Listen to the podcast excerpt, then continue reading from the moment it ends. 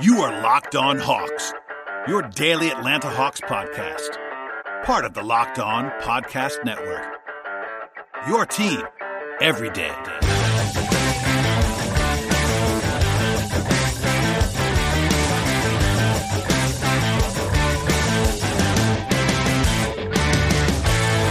Hello, friends. Welcome to episode eight oh three of the Locked On Hawks podcast. I am your host, Brad Rowland. It is Sunday evening into Monday morning, and it is officially lottery week. As you're listening to this, the Atlanta Hawks will be back in the news for a basketball reason later this week when Thursday night, the N B A Draft Lottery is finally going to happen. It's been a long time. We've been waiting for a long time. And after this actually happens, we'll be waiting a long time until the actual draft arrives. But still, I will not let that sort of round the parade this week. And uh, there is a real live news event for basketball reasons for the Hawks in a few days. So we are, we are getting to that, I promise. And, of course, we'll have plenty of coverage before and after. And, honestly, I'll have a reaction Thursday night after it happens, and then more on Friday talking about options, et cetera, as we uh, sort of sprint to the finish line with regard to the draft in a couple months' time. And with all that said, please subscribe to the podcast. More is coming on that. Now, as you probably saw, or hopefully saw, um, on Friday into Saturday morning, we had a visit from the great Ben Ladner of the Step Back and the Read and React podcast. We had a lot of fun talking about the Eastern Conference, and I had planned... Yes, plan to have a guest with me to talk about the West today, but this is why I don't advertise guests. Sometimes things happen and they don't work out, but uh, here I am talking about the West myself, and uh, we'll keep it a little bit shorter on this on this particular podcast. But again, please go back and listen to the show that I did with Ben Ladner on Friday into Saturday, and the uh, playoffs are happening on Monday afternoon, by the way. Afternoon basketball is going to be very, very strange, and honestly, everything is really weird with the playoffs this year. One of the things that I want to make sure I remind myself of as much as everybody else is that there's no home court advantage this time around, and that kind of messes with the normal flow of playoff series. Like normally, if you feel like a team's going to blow the other team out, you might you might say X team in five, and uh, they finish it off on their home court. Uh, same thing if you want to show some respect to an underdog, maybe you say that it takes uh, the higher seeded team back to seven because they don't want to finish them off on their on the road, et cetera, et cetera. This time around, there is none of that in play, which uh, messes with my brain. I know, I'm sure for everybody else, it's just kind of weird, and uh, you might see more shorter series, maybe longer series. I'm not really sure how it's going to go, frankly, and uh, it adds to some of the intrigue this time around. So, with all that said, I will dive into the four first-round series in the West, and then we'll go a little bit beyond that, too, later in the podcast. First up, with all that, is the Lakers and the Blazers, number one versus number eight, and... uh this came up on Twitter, actually, on Sunday, and I think uh, I've been sort of talking about it a little bit already in the past. I visited with Zach Hood on his brand new podcast. It'll be out very soon, hopefully, um, about this as well. But in general, I don't really understand the concept of, of this one repetitive statement everyone seems to be making about the Blazers. Uh, people are always saying that the Blazers would have been like a four or five seed this year, if not for the injury to Nurkic in particular. And I don't really see that necessarily. Now, obviously, Nurkic's absence is huge, but Portland still has a big-time wing problem, and they were going to have that either way. Now, Trevor Ariza would help, but he's not coming. So, talk, talking about just the actual quality of the team right now, there's been a lot of talk about the, about this Blazers team being one of the best eight seeds ever and all this stuff. And I guess that could be possible, but frankly, I don't really see it that way with all respect to Dame and what they've been able to do so far. Like, I know Carmelo Anthony's been pretty solid in the bubble, and I think he's obviously looks like he's, he's, he's in good shape, and he's engaged, and shouts to him for making some of us look bad that thought he might have been just done. Um, Melo is not done. He's definitely a contributor still at the N B A level, but if he's your starting and really only small forward, that does not really bode well for you, I don't think, in a matchup against the Lakers and beyond that, because they don't have anybody to guard LeBron James. Uh, no one does, but they have really nobody to even try to guard LeBron James. And I'm not sure how Portland deals with A D either. Uh, he killed Portland in the playoffs a couple years ago when he was still with the Pelicans. And they don't really have great options on Davis either, unless they play with like Wayne and Gabriel, which isn't ideal offensively. Obviously, Dame Lillard's been out of his mind, and he is really, really good, and that can't be ignored, and he's capable of winning, winning a game or two by himself. And also, C J McCollum was really good on Saturday in the play-in. And he, but he has the back issue. It was kind of limited. He was not great before Saturday, so I'm not sure what you get out of C J either. And frankly, they're just not, you know, roster-wise, Portland's defense is not good. I mean, Portland's defense was very, very bad in the seeding games. A defensive rating about, of, of about one twenty, which is, like, not playable, frankly. And honestly, it won't be that bad, I don't think, but it's not really a fluke, honestly, because, you know, Nurkic helps a lot. But if you look at the roster beyond Nurkic, there are not a lot of good defenders on this team. Like, they're pretty much below average, maybe average at most spots. Um, like, Dame not as bad as he used to be, but not very good. C J, same thing, not a great defender at all. Um, Gary Trent Junior is solid. He's probably the number two guy on, on the list, but he's pretty undersized when talking about guarding, you know, big physical wings. Zach Collins is not nothing special. Melo's below average defensively. Whiteside, not not so great. Uh, Mario Hezonja, same thing. So they have some talent, but defensively it's not great, and I'm not sure how they stop the Lakers with all that said. So obviously L A was not great in the bubble. And the numbers don't. The numbers kind of paint the, paint the picture a little bit with how the Lakers did struggle when they, even when they were trying.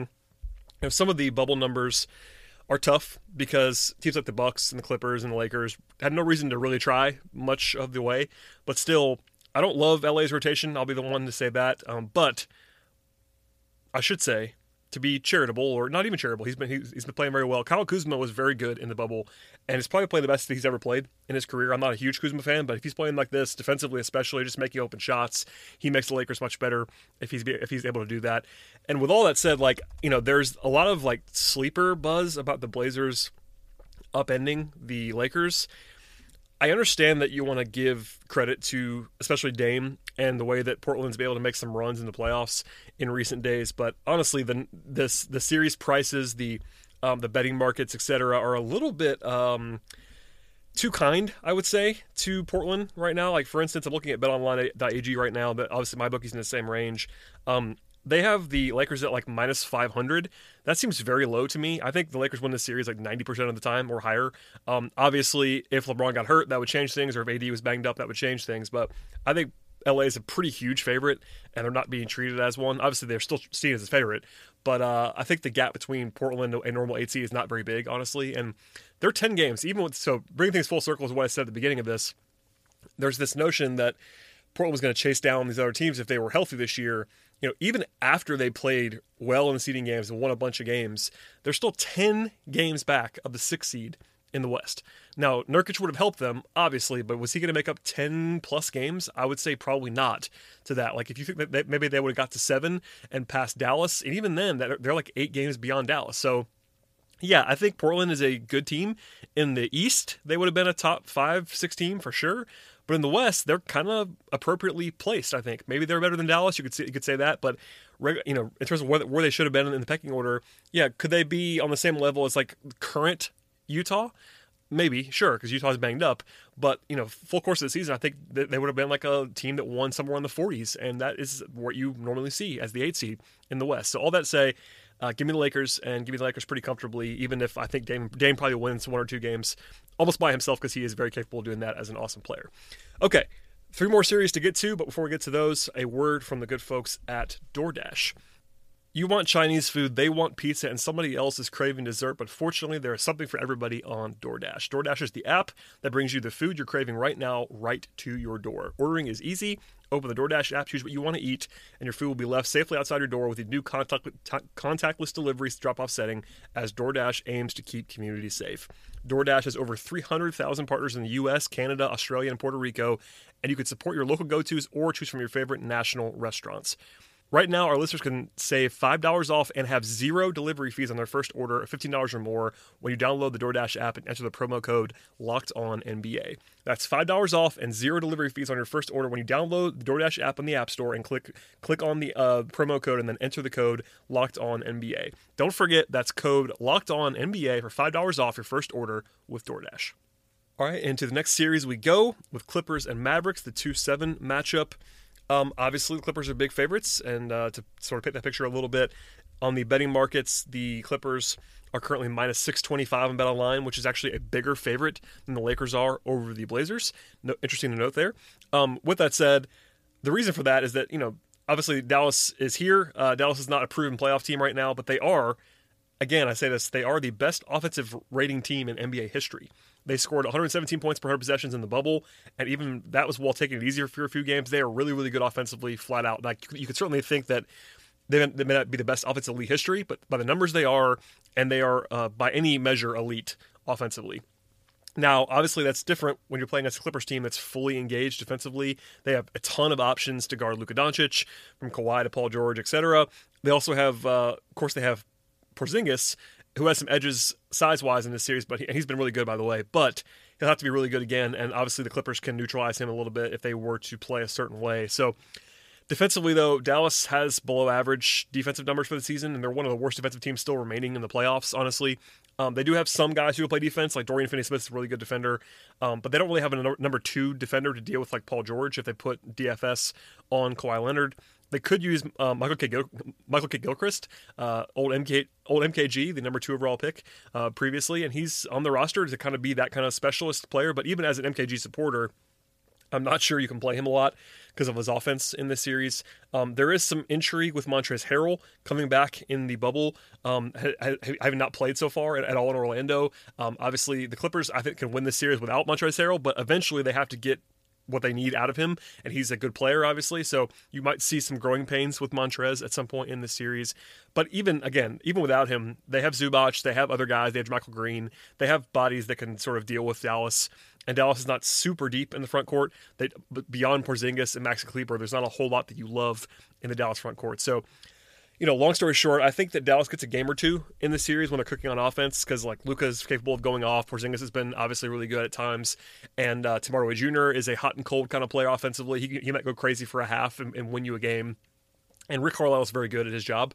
So Dallas, um, I think, is better than an usual seven seed. But even then, like, if you put Dallas next to Portland, I'm not sure that Dallas is any worse than Portland. It might, it might, it might actually be better than Portland. So I don't know. I don't really see Dallas threatening the Clippers too much, barring some weirdness from the Clippers. But they are really good offensively, and L A has some challenges to try to defend them. On the other end of the floor, though, Clippers should score pretty much at will, I would imagine. There's not a whole lot of matchup uh, nightmares for the Clippers in this series. So I think Dallas gets a game or two, but it's going to be all Clippers all the time, I would imagine, uh, in this series. Okay, one more to get to before we get to another break, and it is Nuggets and Jazz. So this is an interesting one. It already was pretty, obviously this is a lot closer projected than the other two that we talked about previously, but Mike Conley left the bubble this weekend for the birth of his child. He's going to miss the first two or three games at least of the series, and that's a huge blow for Utah, who's already playing without Bojan Bogdanovic, who was really good for them this year. So that's two of their top five or six guys, and this is a team that already had depth issues coming in. Now they have one or two lineups that are pretty good, but without Conley it gets a lot tougher, even with Jordan Clarkson, who actually has been playing pretty well this year. Now, Denver's defense was truly horrendous in the seeding games, like really, really bad. Now, part of that is situational and the fact that they had some injuries, they didn't have to try the whole way through, et cetera. But it was not great, even with their best players on the floor. That's concerning. But I'm also not sure that Utah is the team to take, to take advantage of it because Utah's offense is not terrible by any means. But without Bogdanović and Conley, kind of limited offensively if you are the Jazz. Now, I wouldn't say I trust Denver. I'll say that. But the Jazz, you know, lineup-wise, without Conley and Bogdanović is kind of just ugly. The Nuggets do have higher upside than they usually do, though, with Michael Porter Junior sort of unlocking things on offense. I am a Porter Junior skeptic, probably, in terms of compared to, like, there's some thought that he's, like, already a star, and I wouldn't go that far, but he's obviously a really talented guy offensively, and uh, you saw what he did in the seeding games where he was capable of exploding at any moment, and I think offensively he raises their ceiling considerably. Uh, now, defensively, he doesn't help you, but at the same time, Utah just can't take advantage of that, I don't think, with our current roster. Like, if Conley comes back and Utah has gotten a win or two without him, like, if they split the first two games, you'll be feeling pretty good about Utah if you're a Jazz fan, because then Conley comes back at some point and you can become kind of frisky. But if they go down if they go down two oh without Conley, which is definitely in play, that'll be probably lights out, I'd imagine, for Utah. So it's pretty uh, pressure-packed early on in the series for the Jazz. Now, they do have Donovan Mitchell, of course, Rudy Gobert. Both those guys are really good players. Mitchell is someone I've been a little bit skeptical of at times in the past, but he was awesome at times in the bubble. We saw him explode and win them a game late with his with his heroics offensively. And against Denver, it's not like Denver has a um, you know a, a ton of options to take him out of the game. You know, and also the Jazz, um, uh, sorry, the Nuggets are operating shorthanded. Like, they have Jokic, they have Murray. Those guys are obviously their best players, but Denver, at least for game one, has no Will Barton and no, no Gary Harris. That makes life difficult. They have Torrey Craig, who's a good defender. They have they have M P J. They have other options, but not, not exactly a super deep uh, perimeter rotation for the Nuggets right now either. So that levels the playing field considerably. Um, if you're looking at the odds right now in this series, they're a lot tighter. Um, The Nuggets are minus three hundred to win, which went up after the Conley news, which is not unsurprising because, again, I think Denver will be sizable favorites in the first two games without Conley. And if they just win those, the series is probably over. But if Utah gets feisty early on, maybe steals one, it gets really interesting. I would still take Denver. I can't I can't possibly pick uh, Utah. I would have taken Denver either way, frankly. They have the better roster right now.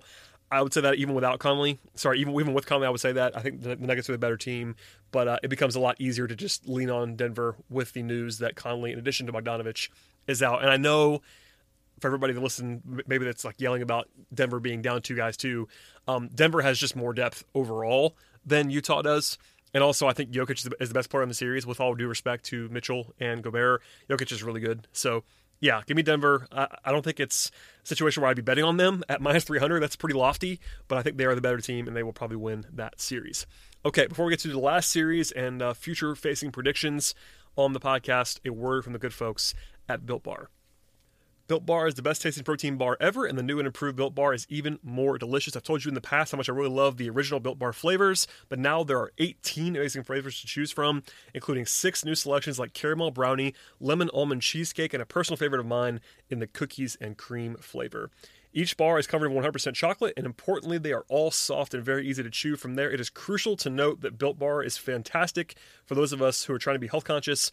You can maintain or even lose weight while still enjoying a delicious treat in Built Bar. The bars are all low-calorie, low-sugar, high-protein, and high-fiber, and Built Bar is even great for the keto diet right now. Built Bar is offering a free cooler with every purchase while supplies last. You can find everything you need for that deal at Built Bar dot com. Again, go to Built Bar dot com right now and use the promo code LOCKEDON. When you do that, you'll get ten dollars off your next order at Built Bar dot com. One more time, that is Built Bar dot com, promo code LOCKEDON for ten dollars off your next order. Check it out at Built Bar dot com. And finally, we get to Rockets Thunder, the closely contested series that is uh, projected wise in the West uh, on the odds, the tightest series of all. Um, the Rockets are favored by about a one minus one fifty margin right now, and uh, it was a little bit higher than that until the word broke about Russell Westbrook, who'll be out early in the series. He is he is definitely out for game one, it appears. Um, and obviously, the Rockets have been pretty decent with Harden on the court and Westbrook off the court, but it's the minutes that you really are hurt by when Harden leaves the floor and Westbrook is not there to sort of run the offense. So, you know, D- Mike D'Antoni is not shy about pushing minutes, but Houston's got to figure out how to sort of weather those six minutes a night or something like that without Harden. And if they don't have Westbrook, that could be pretty big early on in the series, especially. Neither team is particularly deep in this matchup, um, but Houston's even more shallow without Russ, and uh, obviously both, t- you know, especially Houston's willing to go super shallow. I'm not sure what Billy Donovan's going to do in the series, but alas. I do love Chris Paul. I love Chris Paul. I love Chris Paul. I'll say that again. I love Chris Paul. And I think he's the second best player in the series. Even if Russ plays, I would rather have Chris Paul than Russell Westbrook. I said that is when the trade was uh, actually happening between these two teams. I think it was insane for Houston to attach two first-round picks to take uh, to, to, to send Paul for Russ. Alas, Russ is good, but there are some matchup edges for Houston in the series. I'll be fascinated to see how the Rockets handle Steven Adams, though, especially on the glass. Like, Adams is a big physical player. Um, offensive rebounding-wise, he's also kind of a terror, and Houston's going to have all kinds of problems keeping him off the glass. But O K C also isn't just going to throw the ball to Adams and let him cook in the post. So it'll be a potential problem for the Rockets, not one that they that they can't overcome. I think that O K C could actually pull this off, frankly, if they get enough from, from their supporting guys like Darius Bazley, uh, Andre Robertson, et cetera. But I I can't I can't pick them. I don't think it, it'll, it'll be tight.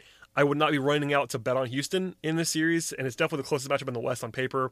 Um, but still, I think it's pretty defensible, honestly, to pick O K C with Russ' uncertainty and the way that Thunder have played this year. The Thunder have been really good all year long. I was in on them early on, and even I was not as positive as I should have been on the Thunder. So I would pick Houston if you made me choose in seven. But I am a buyer on the Thunder, and I think it's defensible to take the Thunder in this series. So that doesn't really tell you anything. But uh, long story short, no huge value in terms of betting in, in the first round, I don't think. And uh, I think I would just go with chalk, frankly, when it comes to my predictions for the first round series. Now, round two is interesting, but even even that, I have to go chalky in the West. I think Lakers Clippers is kind of the, what we're all hoping to see, and I think what we're probably going to see, unless you're a fan of another team. It's one of those teams that you're going to, I would imagine, get in the N B A Finals. I think the Lakers actually have a more difficult round two matchup if Houston is at full strength. That they are the team that I think has the best chance to unseat the Lakers or the Clippers. You know, round two, the Clippers facing off against the winner of the Nuggets Jazz series. The Clippers, if they're at full strength, are going to be a pretty huge favorite in that series. Um, I think the Lakers will be a favorite, obviously, over the Rockets as well. But if you have Harden and Westbrook cooking, uh, it gets a little bit more dicey there, and that's a matchup style thing that might be, that might be fun. But regardless, I think the Clippers have an easier path to the Western Conference Finals, but I think uh, ultimately I would pick Lakers Clippers in the Western Conference Finals. And then honestly, once once they get there, if that if that happens, it's a true toss up in my opinion. Now, I've said that other places and people have pushed back on me, but you know, it's not fun or sexy to like say that it's a toss up. I think it's play, it pays better to have a, sh- a sort of a hot take on which side you want. And I've seen smart people that I really trust think the Lakers will be dominant in the series, and the flip side with the Clippers matching up. They're very different teams, and that'll make a lot of fun for that series. You know, the Lakers have this big physical front line that can sort of maul you at the rim with physicality and offensive rebounding and just like attack attacking the rim. Whereas the Clippers have all of these switchable pieces. You have Kawhi, who was obviously a playoff hero last year, was incredible. P G is one of the best fifteen players in the league. They have all this talent. You have a bunch of guards to rotate with, with Lou and Pat Bev and et cetera. So I don't know. That that's a fun series. I wouldn't tell you heartily who I would pick either way, frankly. I think it's sort of a toss-up. And that I, I, I reserve the right to change my mind in the bubble because the Lakers did not look great in the seeding games, but I don't worry too much about that. If they look that way again in round one, then it starts to get a little bit more shaky. But uh, yeah, it's a, it's a stylistic thing that'll be a lot of fun. Kawhi versus LeBron's a lot of fun. A D and P G, like you're talking about four of the top fifteen players in the league on the court when it matters, and a bunch of high end role players between you know Montrezl Harrell and Danny Green and you know Pat Bev and all these guys who like fit roles. Uh, Kyle Kuzma if he's playing the way that he did in the seeding games, et cetera. So yeah, should be a lot of fun. I don't have a pick for you. I will say that as I said with Ben and with Robbie before before the seeding games even started, I think the best. The best bet to make the finals in the whole league is Milwaukee. Uh, and that because of that, I think Milwaukee's N B A title odds are a little bit higher than any other team because I just feel more comfortable with Milwaukee making the finals than I do about either the Lakers or the Clippers. I do know, at least right now, based on the future odds that I've seen, um, either the Lakers or the Clippers will, would be favored over, over Milwaukee in a series right now. But even Vegas knows that you're building in some... Uh, hurdles in the way of the Lakers and Clippers. So Milwaukee has the clearest path. Um, if I had to bet on one team to win the title, it would be Milwaukee for that reason. Um, even while I would acknowledge that they're not winning more than half the time, I don't think. But I, I think they have the clearest path to the finals. And as a result, if you made me choose one team to bet my money on, I would choose Milwaukee, but I wouldn't love it and I would not recommend it necessarily. So all that to say, hopefully, hopefully that covers the West. We'll have uh, intermittent bubble, bubble thoughts as things go on. I'll be covering uh, all of the N B A playoff stuff for, for Dime, et cetera. And we might have some special guests talk on talk about certain things. Also, we've had a couple of really fun bubble observation posts that like sort of tie back to the Hawks on peachtree hoops dot com from Glenn Willis. We're all, we're all keeping an eye on the basketball. I'm enjoying the basketball. But one more time, bringing it back to the full, to full circle from the, the beginning of the podcast, the N B A lottery is this week, and the Hawks will actually produce some content, which I'm looking forward to. Thanks for hanging in there the entire way during the offseason, if you have so far. In the hiatus, we will actually have some real news to react to, and that'll be a lot of fun. So please subscribe. Yes, one more time, please subscribe to the podcast. I will be here. Um, tell, tell a friend about the show. Leave feedback if you enjoy the podcast, and uh, we'll, we'll be back at least one more time before the lottery, and then full coverage after it's over. So stay tuned for all of that.